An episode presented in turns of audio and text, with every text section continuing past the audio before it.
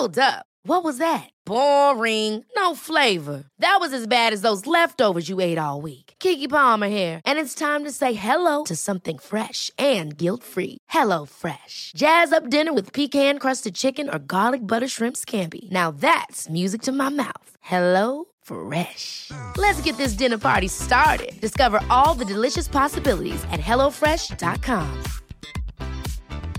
Hiring for your small business? If you're not looking for professionals on LinkedIn, you're looking in the wrong place. That's like looking for your car keys in a fish tank.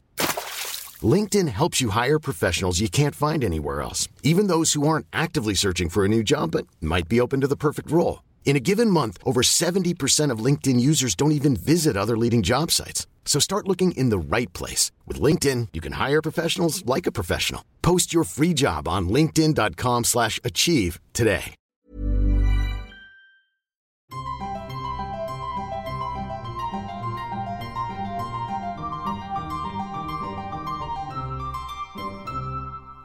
Welcome to Smarty Pants, the podcast of the American Scholar magazine.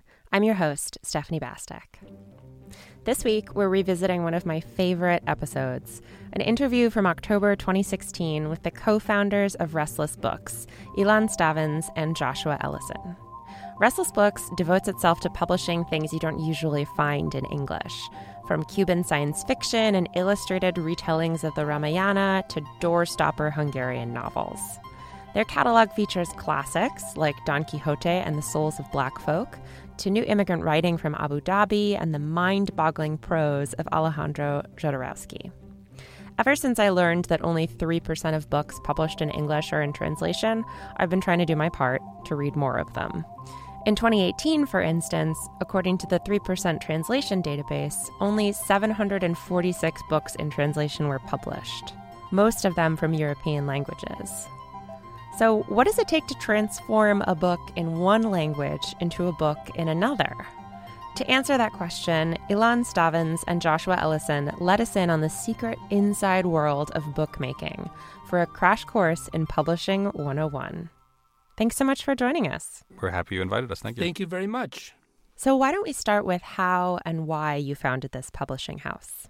This is Ilan. Um, Restless Books started about three, three and a half years ago in response to what at that time seemed like a very limited diet of uh, international literature for American readers, for English language readers.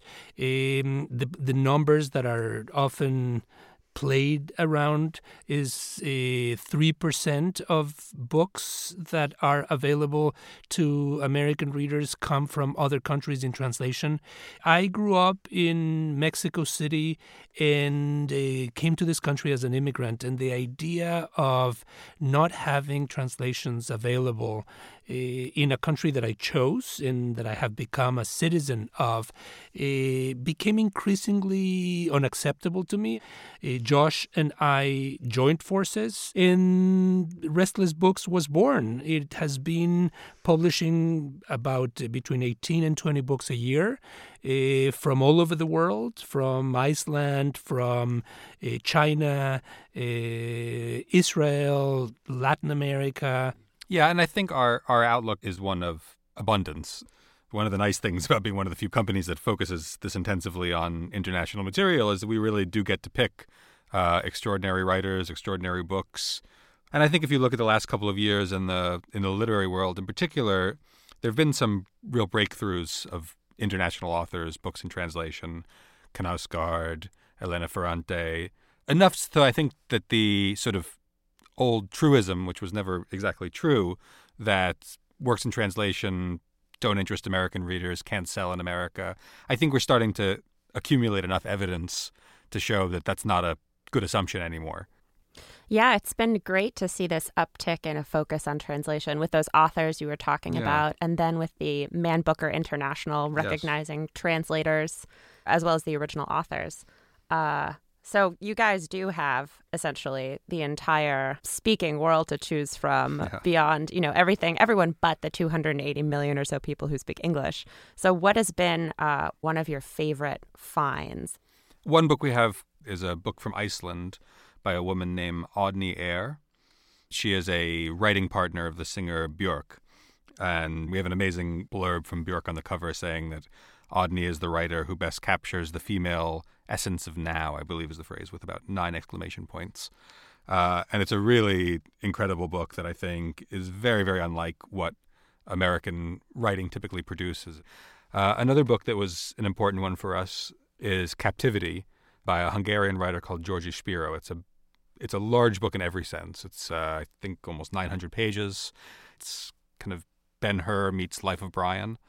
It's a really singular book. I, I think we're looking for singular books, and I think the ones that stick out are the ones where we feel like you know what, nobody else could have written this book, and no other publisher could have made it happen in the English language. And when we when we can say that, I think we've done our job. Yeah, it seems like big novels are ascendant, which I think some people are happy about.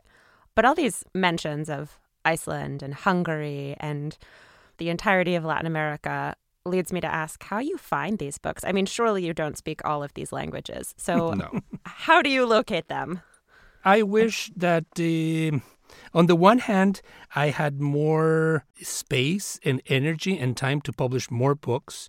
Uh, but on the other hand, I'm happy that I can discern what I'm, I'm passionate about. For instance, we were uh, spending some time in Cuba before the sudden decision to bring down the U.S. embargo and came across a number of science fiction uh, novels that really were extraordinary that nobody outside of Cuba had paid attention to, and that spoke to the very essence of how Cuba has been looked at as the future the future in Latin America, the future of the Western world, the place where this experiment of a new society, the new man, can can can take shape. When you read those books, you find out that those authors are already making fun of the futuristic language that everybody has dumped on them, and that in fact this is a kind of garbage dump of of theories of how to improve society. So we decided to translate them. Some of them had uh, just been published, and others had already been canonized and become classics uh, by authors who had died by the time we put our hands on them. We found the right translators. You don't just translate from the Spanish, you have to translate from a particular Spanish, Cuban Spanish, or Argentine Spanish, or, or Mexican Spanish. Uh, you have to find a translator that is going to understand what the language of science fiction is about, uh, both in the English speaking world in this new language of science fiction in Latin America, seldom presented to American readers. And so we published them. So it happened that our great uh, marketing and publicity person, Barack Obama, decided at that point that this was time to create this connection And our books. We're just there, arriving to bookstores uh, at a time when people were becoming very curious of how Cubans were looking at themselves in this new period. So we found the book, the hypothetical book, uh, a Cuban masterpiece or something from Serbia or Iceland or Israel, and you've decided to publish it. Can you walk us through the process of what happens? Because it's like some magical alchemy happens between locating the book in a foreign language and then seeing it on the English language bookshelf. Well, let's start a little bit before the acquisition. Okay. Uh, typically, we'll the first we'll hear about a book will either be, as we said, a recommendation from a translator or a pitch from an agent, and typically there'll be some English language material available. A small sample, usually. Sometimes there'll be a translation into a different language. You know, perhaps that Serbian book has also been translated into French or Spanish, and we'll be able to look at it in that way. But typically, we're starting with a small English sample, and we basically, on the basis of that sample, and whatever else we can learn about that author and that book, we decide if this is something we want to consider further. Uh, sometimes we'll, at that point, commission a longer sample. And that first sample can be five pages or 10 pages. Yeah. And sometimes is done by someone who is, is interested in this book but has no uh, translating skills. And so it comes really in a very rough and uh, obstructed way. So I, I wanted to add that because at times you have to look at a book in a way that is filtered through obstruction. Can I guess what the style is? It's like kissing through a through a piece of cloth. The experience is there, but you're not quite getting it. And so the intuition has to propel you to say, oh, I think there's enough here for us to ask now a professional translator, somebody who will understand this, to get us 10 good pages or 30 good pages. Yeah, all, all of which is to say, I, there there are many leaps of faith along the way. We we try to make them in the most informed way we can. Then there's a matter of finding the translators, and it's really at that point a question of uh, does the translator connect to the book? Is this is this a project that the translator wants to dedicate six months, a year of their life to? Do they feel that they can speak in this person's voice? Because that's a really that's a really big commitment, and it's a real act of love, I think, to be willing to channel someone else's voice. It's very intimate because you want to create books that are in translation, but where the reader can forget that a translation is being presented. Or not fully forget, but at least get a taste that the translator really is working uh, in unison, uh, closely with the author. And uh, if the translation is bad, the book can bomb. If the if the book is bad, a translator might improve it a little bit, but not that much. So you really that marriage between a translator and an author is crucial. So the moment that acquisition takes place, you send it out to the right translator, and uh, you don't hear from the translator until six months later or a year later, and then and then you copy edit a translation, which is in and of itself a challenge because when you have a manuscript that is coming in the original language, you can go to the author and say, "What do you mean by this?" But when you have a book that has that is being translated, you can go to the translator and say, "What do you mean by this?" And then the translator will say, "Well, I mean this, but the author means that." And how can we reconcile that. We published a book called the Cowboy Bible that is written in Spanglish, at least portions of it, meaning the hybrid between English and Spanish. And if it's written in Spanglish, in Spanish or for a Spanish speaking audience, you don't simply present it in the same way in English. You have to create another type of Spanglish that will be attractive to English language readers that will know a little bit of Spanish. And I would say that the translator there is as important as the author and has to improvise and has to create something altogether new while having her hands tied or handcuffed. That is the challenge of the translator. Wow, that's so interesting. This idea of inventing a language for an invented language or one that doesn't really exist. Yeah. Um, and there's also, you know, examples of authors like, you know, most famously Shakespeare who made up words in English. How do you make up words in another language? Yeah, that's a that's a fascinating challenge, and I would say that is why, uh, for me, and I think for Restless, translators are our true heroes. A good translator disappears while being noticed. And finding that good translator for each book is like being a matchmaker. And then the process continues. You have the manuscript that arrives and you have sent it out to a copy editor. You yourself get heavily involved in that process and you shape it into page proofs that uh, become bound proofs that are sent out. And then you have the big challenge. The challenge is there is an audience out there that is hungry for this type of literature. How are you going to find that audience? And you work very closely as a result with booksellers. booksellers are the next hero in the story. In many ways, the bookseller is the individual who knows the pulse of what's happening with the community of readers that is out there. And so, if you can find that match of booksellers that want to work with independent small publishers, you are going to really have an army of supporters it's been nice to learn and nice to discover that in this day and age of Amazon and automated choices, that a bookseller who really cares about a book and really likes to talk about it can still make a big difference. You know, we get photographs, selfies from booksellers when they get the bound proofs or the early copies, uh, smiling next to the book with a beautiful comment saying, "Oh, this book is really what I've been waiting for."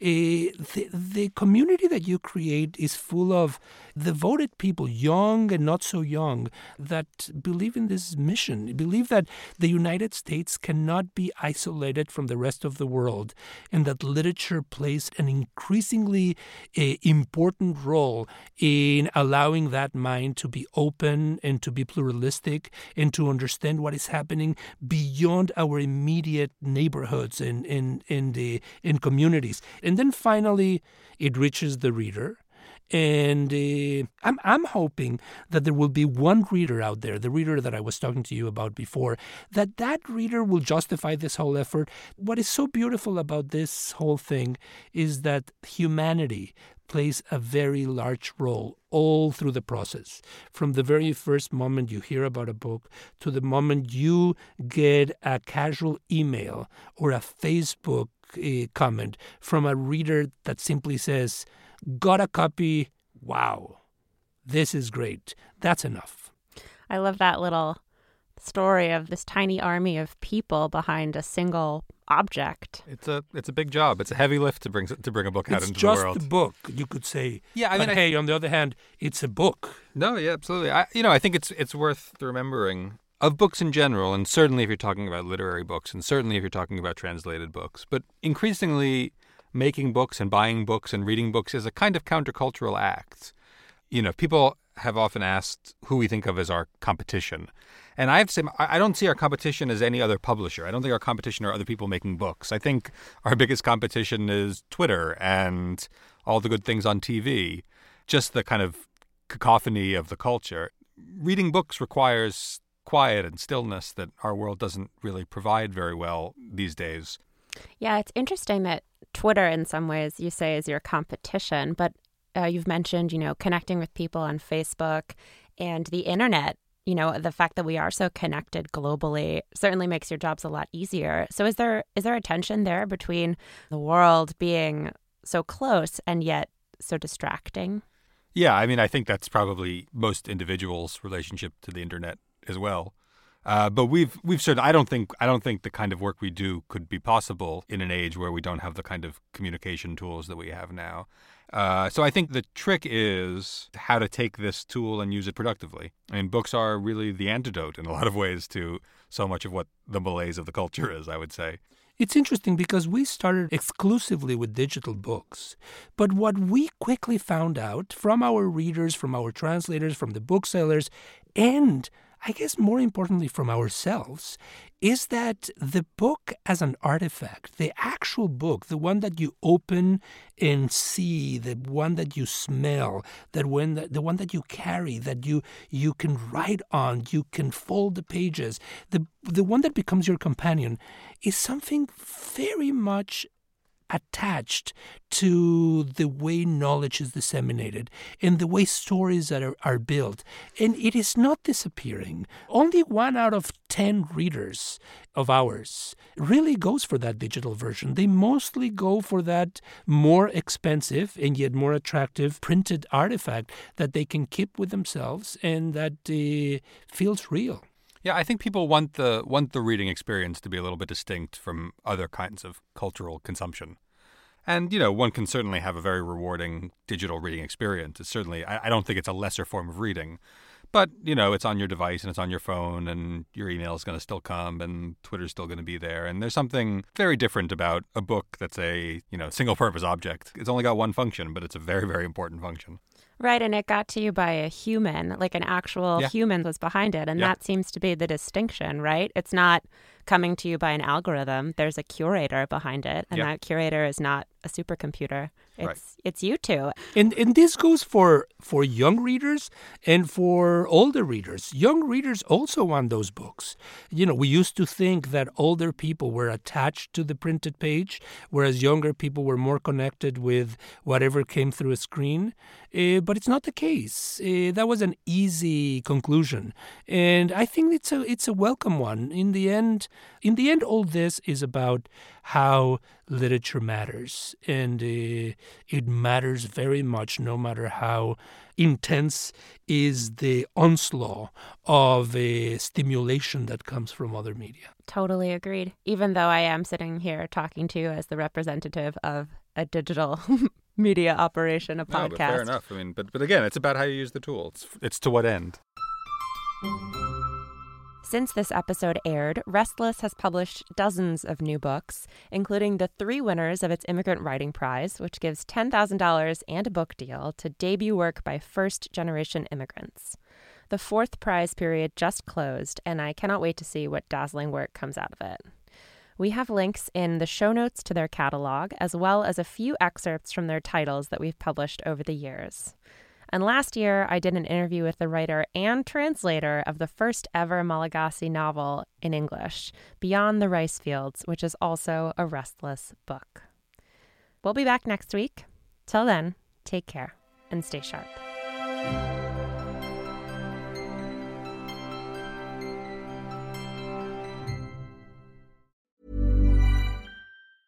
Ever catch yourself eating the same flavorless dinner three days in a row? Dreaming of something better? Well, HelloFresh is your guilt-free dream come true, baby. It's me, Keke Palmer. Let's wake up those taste buds with hot, juicy pecan-crusted chicken or garlic butter shrimp scampi. Mm. Hello Fresh. Stop dreaming of all the delicious possibilities and dig in at HelloFresh.com. Let's get this dinner party started.